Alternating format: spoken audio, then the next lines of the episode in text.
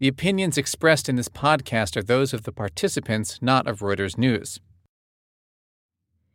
Hi, I'm Alison Frankel, and this is On the Case.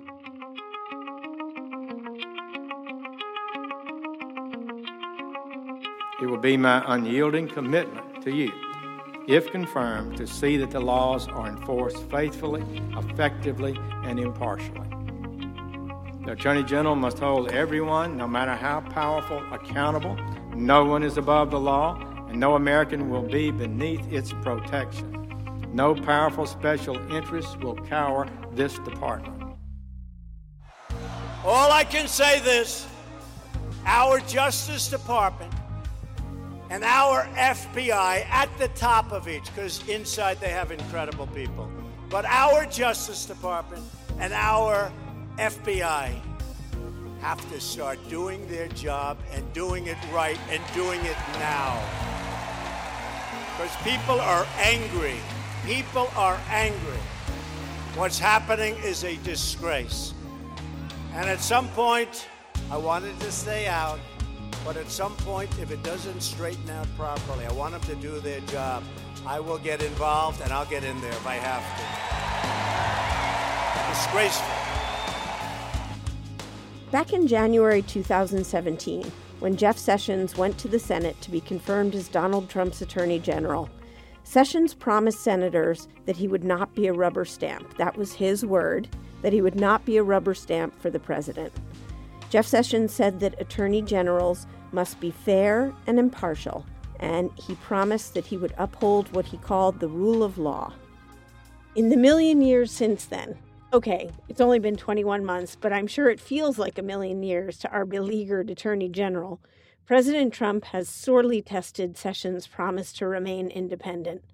The president has repeatedly called for the Justice Department to investigate potential political influence in the Russia probe. He has demanded investigations of Hillary Clinton and other Democrats. He has targeted specific Justice Department officials in his Twitter feed and has criticized prosecutors for bringing cases against his political allies. He has even gone against warnings from the FBI and ordered the declassification of selected Russia probe documents. The president and his lawyers say all of this is fine because the U.S. Constitution gives the president power over the entire executive branch, and the Justice Department is in the executive branch. So, according to this theory, the president can do whatever he wants when it comes to federal prosecution. Trump has even said that he himself cannot be investigated for interfering with the Justice Department because of his constitutional authority. Joining me here today to talk about all this is Rebecca Roiphe, a law professor at New York Law School. Rebecca isn't just a law prof, she is also a trained historian with a PhD from the University of Chicago. Rebecca has just co authored an unbelievably timely law review article that's entitled Can the President Control the Justice Department? Hi, Rebecca. Hi, nice to be here. Well, thanks for coming. So, first question Can the President control the Justice Department? So the president is right about something, which is that the Department of Justice is within the executive and the president is the chief executive. As chief executive, the president can set broad policy objectives for the Department of Justice and for prosecution in general, but the president cannot control individual prosecutions. That's the conclusion that uh, that that, is, that we draw in that paper.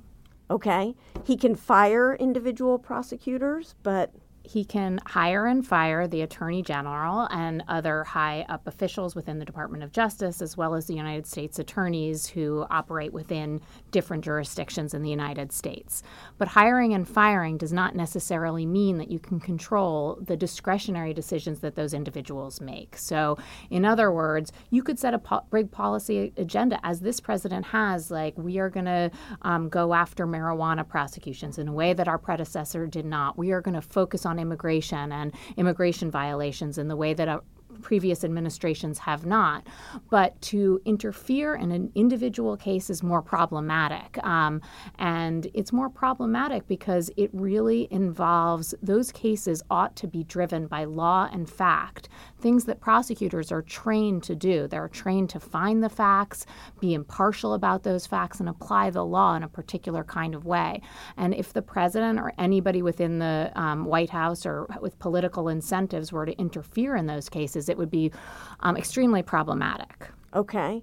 But so just to be contrarian, when the founding fathers drafted the Constitution, they didn't say any of that, right? Absolutely not. The um, the Constitution is completely silent about that. A couple of things about that. First of all, the Constitution is silent about a lot of things, and I don't think you can necessarily draw conclusions from the fact that something isn't in there. But second of all, it's entirely possible that the people who drafted the Constitution and the following amendments just took for granted the fact that prosecutors were independent of the president. The reason why that would have been the case is that federal prosecutions, first of all, it was a far smaller amount of federal crimes than there are now. So, really, th- there wasn't much federal prosecution to start with. And second of all, the people who brought those prosecutions were largely either private individuals or counterintuitively um, state officials. So, there were district attorneys who brought some of the cases, but even they were in these remote locations that even if the president had wanted to kind of meddle in individual cases or affect individual cases, it would have been virtually impossible for him to do that on a practical level. So um, I think it just wasn't in there. They, they weren't anticipating the situation that we're in now, or even that we were in shortly after the Constitution was drafted. So silence in that case doesn't necessarily mean that it was sort of a tacit approval of the idea that the president can can control who gets prosecuted and for what. No, not at all. And in fact, in the first draft of the um, uh, of the Judiciary Act, which was essentially established the Attorney General. There wasn't a Department of Justice, but there was an Attorney General. And in that act, the first draft of it had all prosecutors being appointed by the court. So it wasn't even clear that the prosecution was going to be an executive function at the time. I think it just wasn't a particular concern, the, the one that we've sort of stumbled into at the moment. Okay. So there's a lot of talk about this concept of the rule of law. And um, we are not a nation of, of men, we are a nation of laws. What exactly does that mean? So essentially, in a democracy, the people who are in power or the party who's in power don't get unlimited power. Um, they, like everybody else, are subject to a set of laws that are enacted by the people and by the people's representatives. So essentially, that's the concept of the rule of law. The concern is if the those individuals and if the party wasn't subjected to these laws like everybody else, then they would. Um, they could do a number of things like essentially eliminate their opposition, um, keep power indefinitely, or um, or uh, essentially destroy the function, the institutions that create a democracy to start with. And so, essentially, they would become what the um, revolution was designed to fight against that kind of autocracy, that kind of dictatorship and control, remote control, that was the most important thing to our founders and, and, and what they stood for. So the rule of law is really essential to, to what America stands for. Okay, so the so when that's sort of shorthand for the idea that one person doesn't bring the force of government to bear on his, his or her own behalf or against enemies, whether they're political enemies or any other kind of enemies. Absolutely. That's 100% true. And there's another flip side of it. And so sometimes when people focus on these issues, they sort of they're focusing on just a couple of things like the Mueller investigation or the Michael Cohen prosecution, but this really has to do with prosecutions at every different level. Prosecutions are meant are, it's people's liberty that are at stake. And the founders were very concerned about preventing the arbitrary um, denial or, or, or, or, infringement of that liberty. And so what they did was establish these um, mechanisms to prevent that from happening. And one of those things is prosecutors and what they do. They they basically by just what I said by um, finding facts and being devoted to that and applying law in an even-handed way without um, pers- without thought about their own personal gain or partisan political advantage. They only bring these cases, and obviously, sometimes prosecutors mess up and don't do that, but that is the principle that is essential to democracy that plays at these top levels and also all the way down to prosecutions that happen at all levels. Okay. So, on this topic of what prosecutors are supposed to do, when was the Justice Department established? Like when did we when did we start having federal prosecutors and and what did Congress have to say about their independence when when we created the Justice Department. Yeah, so I mean, just to be clear, there were federal prosecutors from the start. They were called district attorneys. They're now called United States attorneys. Um, but uh, they were, first of all, they were very diffuse. It was very hard to get from one place to another. So yeah. they kind of just operated as their own little islands. And um, gradually, as the federal criminal law became more dense, there were just more crimes, largely spurred by the Civil War, that there just became much more things that the federal government was responsible for prosecuting. So, what are some examples? Like, what became a federal crime that hadn't existed? I mean, for instance, there were the Civil Rights Acts, those are sort of the most famous, but they're basically all sorts of things that the federal government just started to become involved in. There were also in the, um, there were beginning to be kind of regulations about, you know, there was before prohibition, but there were regulations having to do with morals that were sort of started to be um, taken over by the federal government, all sorts of things. Um, so when that happened, there it became really un, unwieldy because there were prosecutors all throughout the federal government. There were these district attorneys, but there were also people who were operating within different agencies who were prosecuting certain kinds of crime and they were all over the place. It was really disorganized. And not only was it inefficient, it was also extremely corrupt.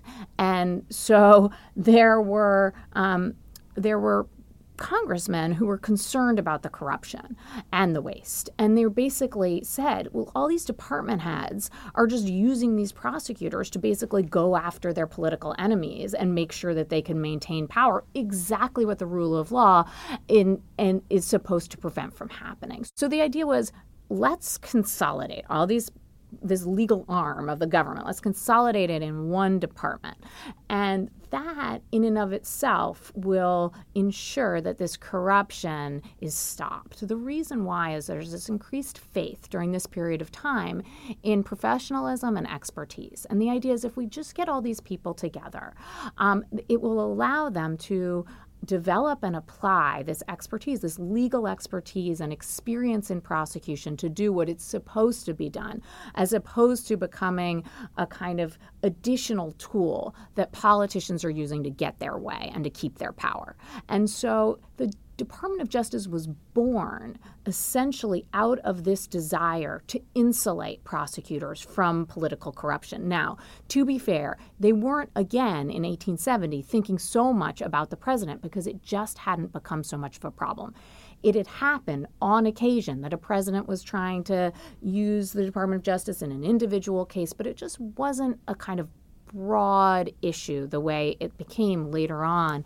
Um, so the concern was about political corruption, but political corruption coming from department heads. Right. And so consolidating the Department of Justice under the executive was a way of preserving this independence and creating this independence so that prosecutors could do what they were supposed to do, which was be fair and even handed. But Congress, even though they were worried about this political interference, they also didn't assure independence of the prosecutor in the statute, right? Again, no. And um, I really think that it came from a sense that the best way to ensure against corruption was through professionalism and expertise. And it's hard to explain because you kind of have to transport yourself back into a different moment when people really thought that the way that you protect against that is through experts. That and now we kind of don't trust experts and they, you know, whatever, they they have their own interests or we believe that experts aren't so neutral. Mm-hmm. But back then they really had faith in that concept. And so it was sort of implicit in in this that that was what was going on. Right. So so prosecutorial training was a big idea, and in a way, we kind of rely on the whole idea of lawyers as this special category of of people, right? I mean, was regard for lawyers different in those days? I don't know. I mean, there were a lot of corrupt lawyers back then too, for sure. Um, you know, it, it, it, but yes, I think that there was an ideal that was out there that was more. Um, honored than it is now. And I think, you know what, there were bad lawyers and there were good lawyers then, and there are bad lawyers and there are good lawyers now. But then there was more of a faith that we can achieve this professional class of people who will keep us safe from the kind of corruption that can happen in party politics. And that was something that is, you know, it, it, it, after the 60s and 70s, nobody really thinks that way anymore. But we're stuck with a system that depends on it. So, and I don't think it's a bankrupt notion. I think that professionals really can act that way and prosecutors can as well. And our system really depends on it. So I hope that's true. so the Justice Department gets established. We have this kind of faith in professionals. We go along for 100 years. And then Richard Nixon comes along. How did Richard Nixon test the idea of the rule of law? So there were two instances in which Richard Nixon really tested this idea of the independence of prosecutors and the independence of the Department of Justice. The first of those has been colloquially referred to as the Saturday Night Massacre. So what happened was um, there had been a special counsel appointed, Archibald Cox, who was appointed to investigate these various allegations about what was going on in the Watergate scandal. And he, he, was appointed by the Justice Department? Right. The special prosecutor is gathering more and more evidence, making the president increasingly uncomfortable. The president tries to. Uh, uh, what is all comes to the he- this head at, at, a particular moment on this Saturday night, where the p- president um, orders his attorney general to fire Archibald Cox, and the so Elliot Richardson, who is his attorney general, says no and is fired. William Ruckelshaus, who is the deputy, takes his position. The president orders William Ruckelshaus to do the same thing. William Ruckelshaus refuses uh, and is also fired. And then um, finally, Robert Bork is appointed and um, does uh, fire Archibald Cox. Robert Bork then, incidentally, appoints a new special prosecutor, uh, and the new special prosecutor continues with the investigation. So, when you look at that, do you do you look at that and say, okay, so the system gets bent and tested and you know put through a fire and comes out okay, or do you look at it and say, oh my God, there's a president who sh- is showing you that that the rule of law can be broken. Yeah, so I mean, I look at it in a way, in both ways, as did everybody at the time. So right after Watergate, there was this huge uproar that a president would ever do something like this. That again, the the law department, the justice itself is supposed to operate in its own way because this is a democracy. And even those at the top level are subject to these laws that everybody else is subject to. That's just a first principle of democracy. And so people were shocked and upset that this had happened. At the same time, there were some other people who kept saying, yes, it's shocking and it's upsetting that a president would ever do this, but look how well things stood up. And you know, there was sort of a back and forth because some people were very concerned and thought we needed more structural protection for our Department of Justice. And other people said, no, look, prosecutors themselves are the protection. Look at these professionals and what they did.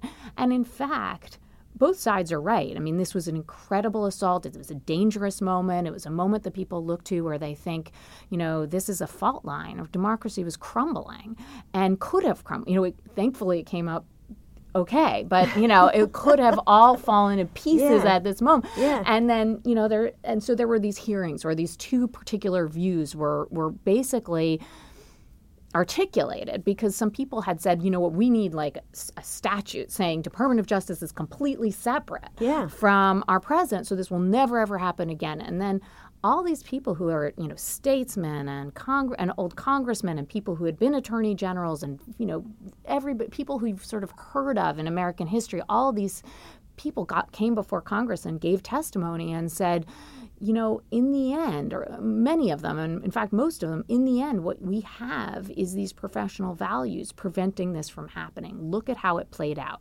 Um, look at how all of these people kept um, kept acting in accord with those professional values. And when I say professional values, I mean prosecutors who are thinking no one's above the law and who are thinking we're going to apply this law regardless of its political consequences, right. right? That's the value, that's what's at stake. And and in the end what what what all these people said right after Watergate is we have those norms and those norms are really, really strong and they've protected us up till now and they will continue to protect us. Yeah, I think, I mean, I guess the outcry was so loud that, that Congress made this, ended up making this assumption well, see, the people. The people care about rule of law. The people care about prosecutors being independent. So we don't we don't need to we don't need to write it into into new laws. That's what Congress was thinking. What where is the Supreme Court in all this? As as you know, Congress is kind of figuring out how independent prosecutors should be. What does the pre- Supreme Court have to say? So, the Supreme Court hasn't directly decided the question about the Department of Justice and who controls, whether the president has complete control over the Department of Justice. But they have said several things that I think support the position that the Department of Justice is not directly answerable in individual cases to the president. So there were two important cases in the 1920s and 30s. They both happened to involve the Postmaster General. Um, and that's, I think, just because the Postmaster General did a lot of what federal government, everything was like, everything was done by the Postmaster. anyway, so the first case, um, there had been a statute that suggested that the president had no power to fire the postmaster general. And the Supreme Court struck that statute down. But in striking it down, they said, look, the power to hire and fire doesn't necessarily involve the power to direct individual decisions. Uh, and there was a long discussion of that in the case. The second case, about 10 years later, um, had to do with the president actually trying to direct the postmaster general. So there was a, a statute. What was he? What was he trying him to trying to direct so, them to there was like a statute that said the postmaster general had to pay some money out to individual people and the postmaster general had not paid the right amount and oh i think God. that was just because the postmaster general was like running out of money who knows what happened but the background is probably interesting but anyway so then um, the president just came in and was like, look, you've got to pay this money to these particular people. And the postmaster general refused. Somehow this got tested all the way up to the Supreme Court. And the Supreme Court said, look, president, you cannot go tell him how to do his job. You can fire him. You have the constitutional power to take care that the laws are faithfully ex- executed. That is in the Constitution. And that involves an ability to hire and fire certain certain executive officials. Not all of them, but certain officials. Postmaster General for sure. But it doesn't mean that you have the right to direct their individual decisions in individual cases. If you don't like what they're doing, the way to take care that the laws are faithfully executed is to get rid of them. Mm-hmm. That way, the public can see what you're doing because otherwise you're like meddling in these individual cases and we may never find out, right? Okay, so those are the two cases in the 1920s and 1930s. And then we come to the Nixon administration. And Nixon had challenged the right of the special counsel, Archibald Cox, to subpoena his tapes. The tapes would obviously help prove the crimes that ultimately comprised Watergate. So, the t- and the tapes were were secret recordings. They were secret, he, right? Secret recordings that he uh, was in the practice of creating all the time. So they had tons of information. Anyway, so the special prosecutor really wanted those tapes, and subpoenaed them. And the president claimed that he did not have to comply with the subpoena. There were a couple of ways in which he made that argument. One was the executive privilege. So he said, no, we have executive privilege. We don't have to turn them over. The second argument he made is related to our point because he said, look, as chief executive, mm-hmm. I have total control over the Department of Justice. So I don't have to listen to your subpoena. Um, this might sound familiar. Um, so, so the court did not decide the question of whether or not he controls the Department of Justice in deciding this case. The Supreme Court said you got to turn over those tapes and said you got to turn over those tapes and you do not have executive privilege. So that's the basis on which that case was decided. And, I, and the court, as courts do, they decide on narrower grounds. So they didn't approach that broader question. Um, but there we are. Um, those, those are the Supreme Court cases that we have that you know give you precedent if not binding authority for that fact that Right. the president doesn't have full control over but over basically so looking you know looking at what does the constitution say? What has congress said? What has the supreme court said? We have strong indicators that everybody wants prosecutors to act on their own without the president telling them exactly what they're supposed to do but we don't have we don't have it sort of set in stone anywhere right and It is it is not set in stone anywhere. I think that you can these are puzzle pieces. And I think when you put them together, honestly, my view is that they amount to, they equal uh, a conclusion. That is, the president does not have this power. The implications of the other view are so dire and so bad for our country that it can't possibly i think that this document the constitution our laws the structure of our government can't mean that so in addition to all these facts all these clues there's that you know sense that we've had this principle developed and getting stronger throughout our history it can't be that our government is structured in such a way that it can be destroyed overnight we've talked about this before, but it's just so. It's like this nagging concern that, yeah, it seems like that. It seems like it can't be.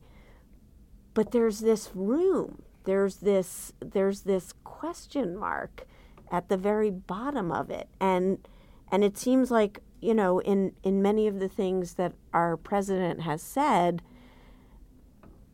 this question mark is a question mark. Um, Well, I agree with you, and I think it's like, look, in in these moments in history where norms are being broken, Right. it's hard to then say norms are going to save us because you Yeah, know, that's that's, exactly essentially it. what I'm saying. Yeah. But um, but again, I think the history helps because it, the norm is not. It's not that presidents haven't tried. um, they try to grab power and they try to use whatever to get power, and they've often, or not often, but they have intermittently tried to use their attorneys general to get power in the same way as President Nixon did. Um, so it's that's not unusual. Um, however, these institutions have held up under that pressure, and I think they are. This is the, we are now in a moment in which they are being tested. I would argue even more than under the Nixon administration, but they are stronger than I think people realize. The institutions and these norms and the, the professional practices are really very entrenched and really do offer a great deal of protection. I know it doesn't seem that way when you look at it, but my view, um, having looked at this throughout American history, is that they're stronger than we think. okay.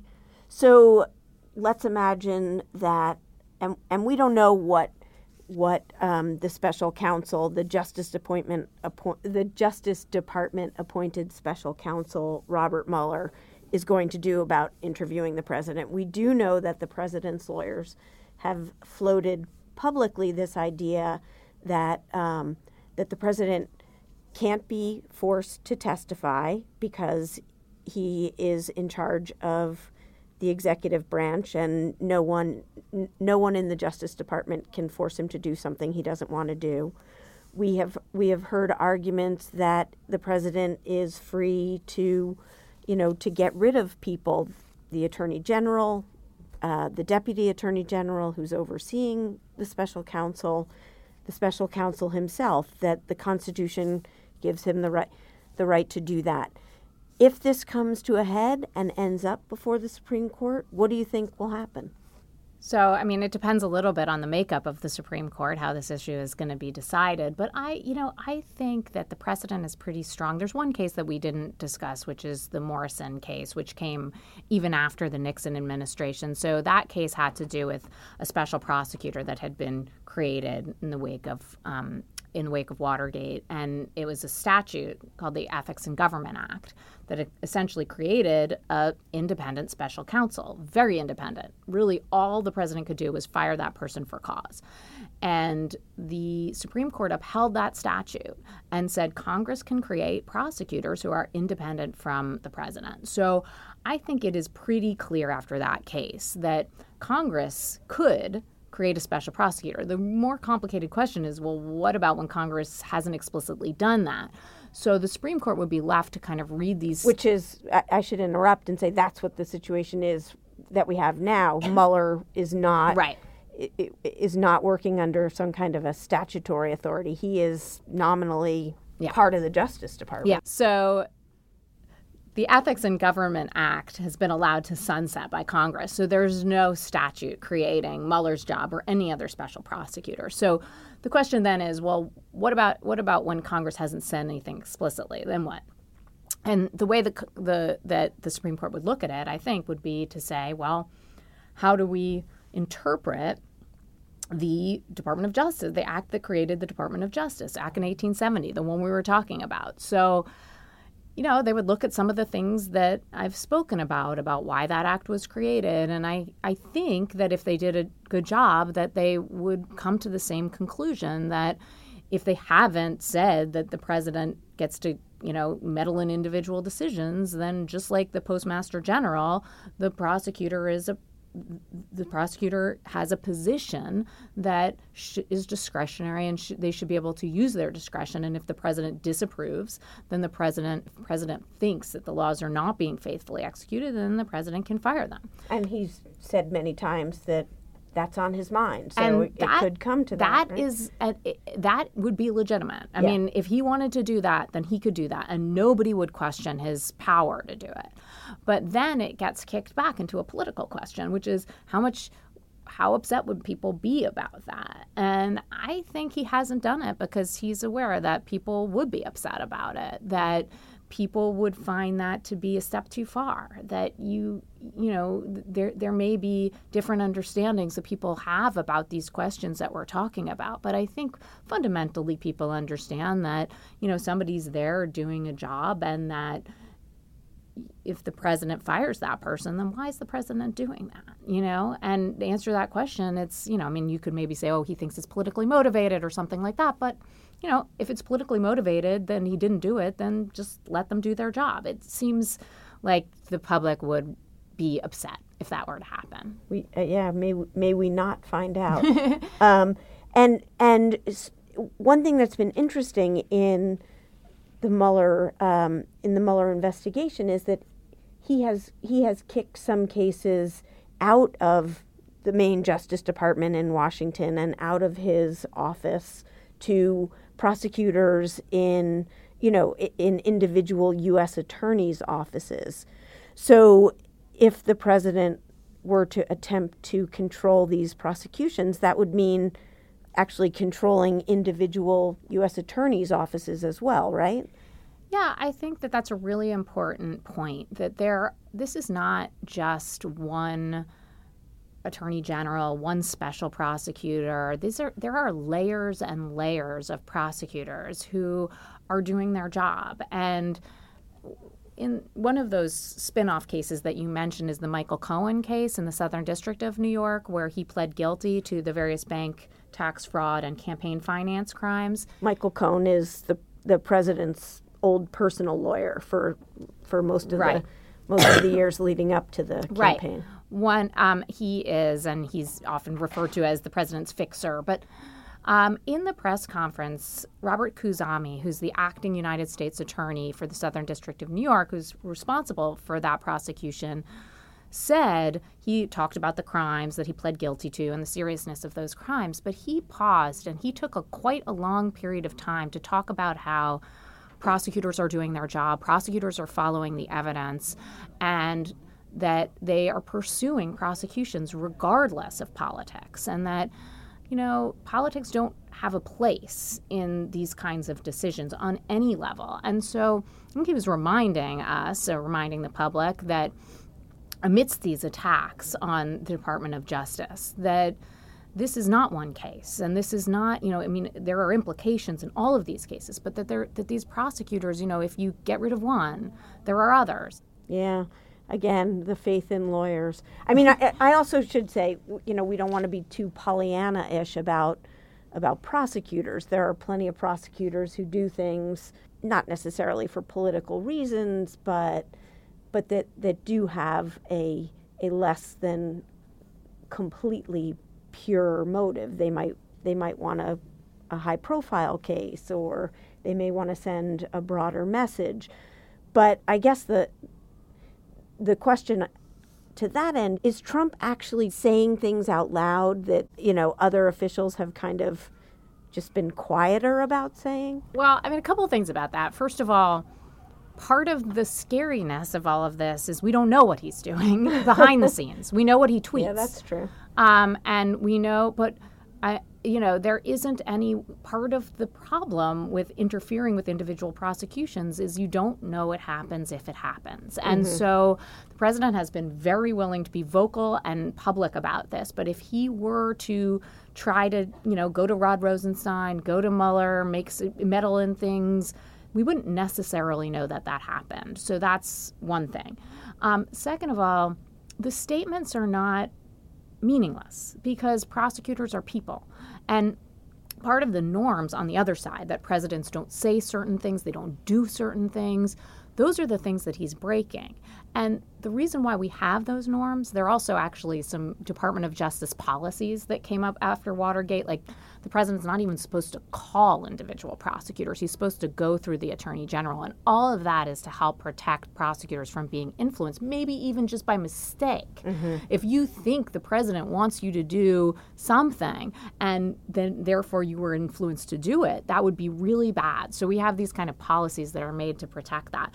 So the president has completely just ignored those norms and has essentially made his view very very clear about how he wants things to go. So I think he would argue though and and has argued oh the norms were were just hiding what was really happening. Bill Clinton gets on Loretta Lynch's airplane and um, you know, influences the investigation of Hillary Clinton. I, I think, you know, the, the president and his and his fans would say this was all this was all sugarcoating.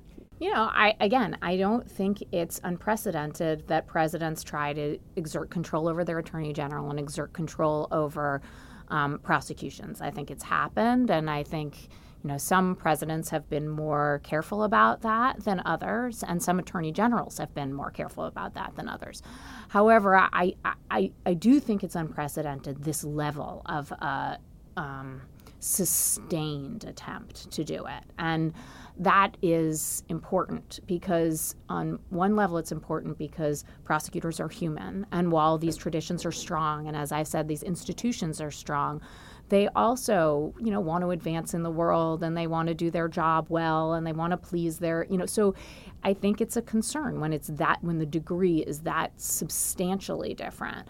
Um, and second of all, he has also issued some of what he says is just sort of what I want. I want this to happen. I want that to happen. And some of his tweets involve direction. So, you know, I direct the attorney general. I, again, I think largely the people in place, like Rod Rosenstein, Jeff Sessions, have largely managed him, but they haven't they haven't been immune to it entirely. I mean, even Rod Rosenstein has given in on certain occasions and been widely criticized for doing so. So he, um, for instance, agreed to have uh, Inspector General investigate um, the FBI and whether the FBI itself was politically motivated in um, survey in conducting surveillance of his um, of President Trump's campaign.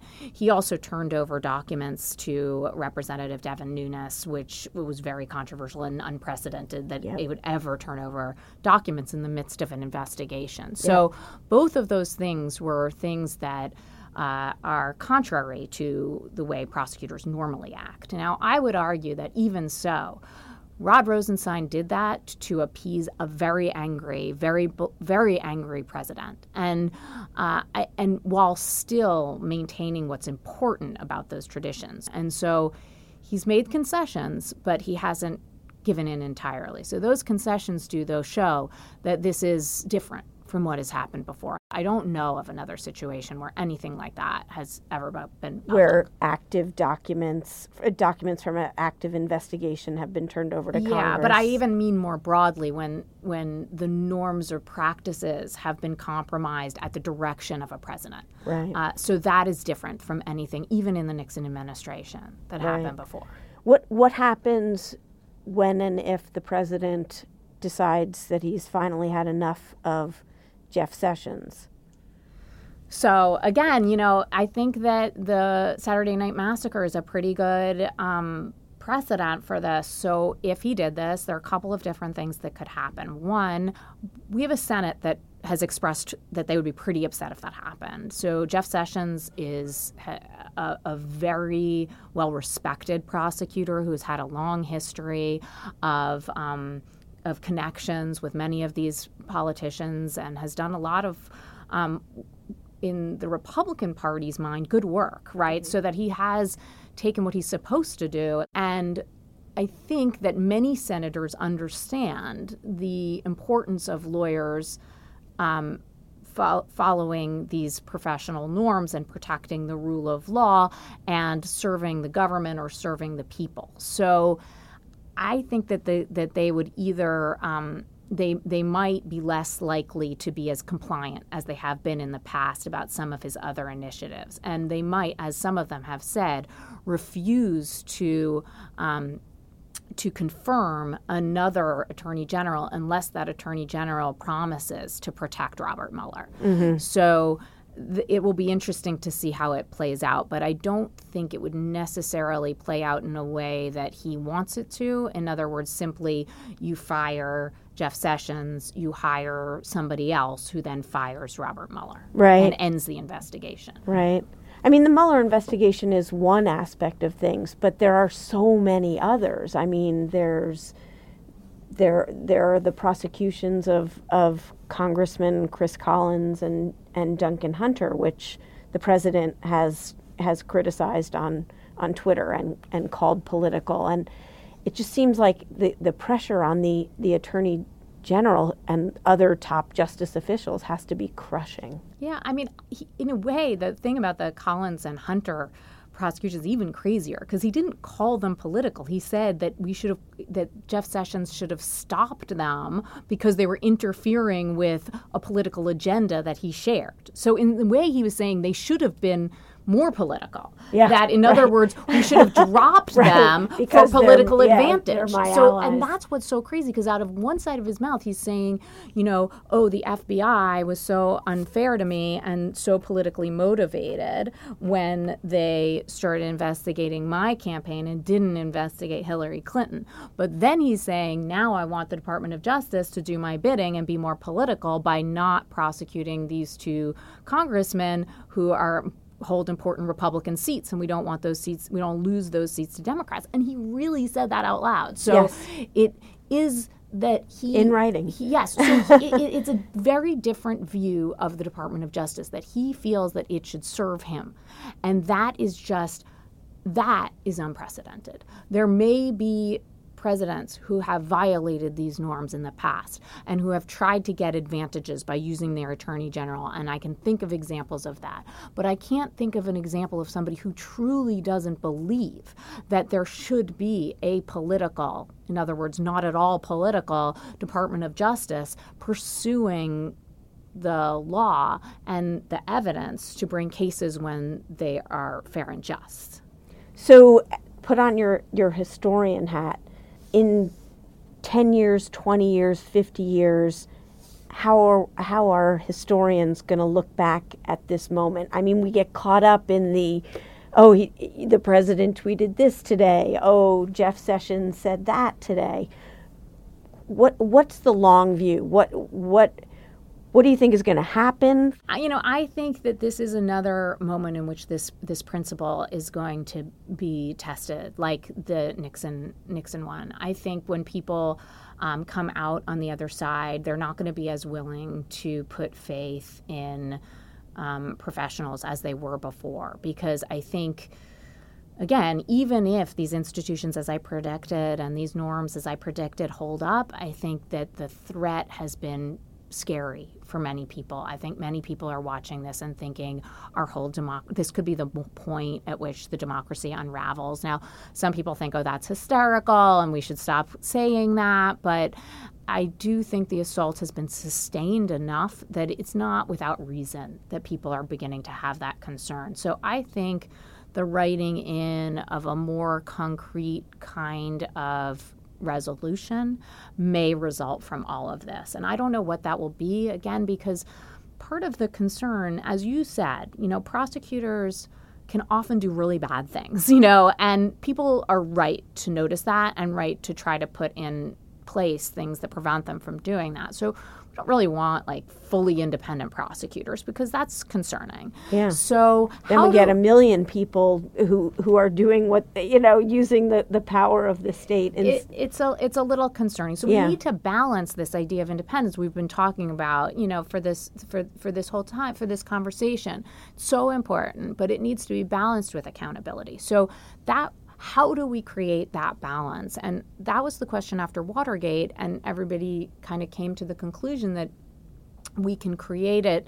We don't have to mess with it so much because we have these prosecutors who will help save us. And I think after this, if we come out on the other side, that people may want some more concrete protections. And I don't know exactly what those will be, but I think that that would end up being a result of of all of this. Do you envision some th- there there have been various draft legislations yeah. protect protect Robert Mueller.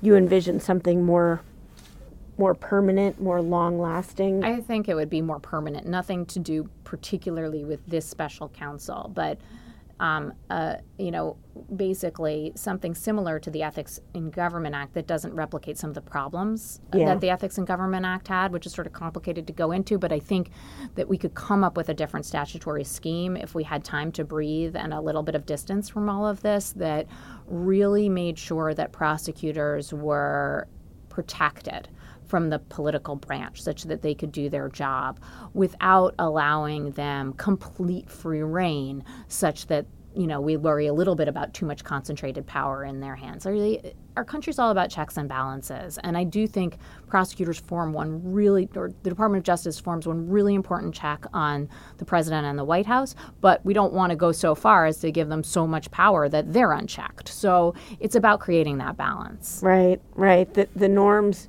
the norms are great, but it would be good to have them made a little bit more concrete. I think so. I think there gonna there are a lot of people who will share that that view.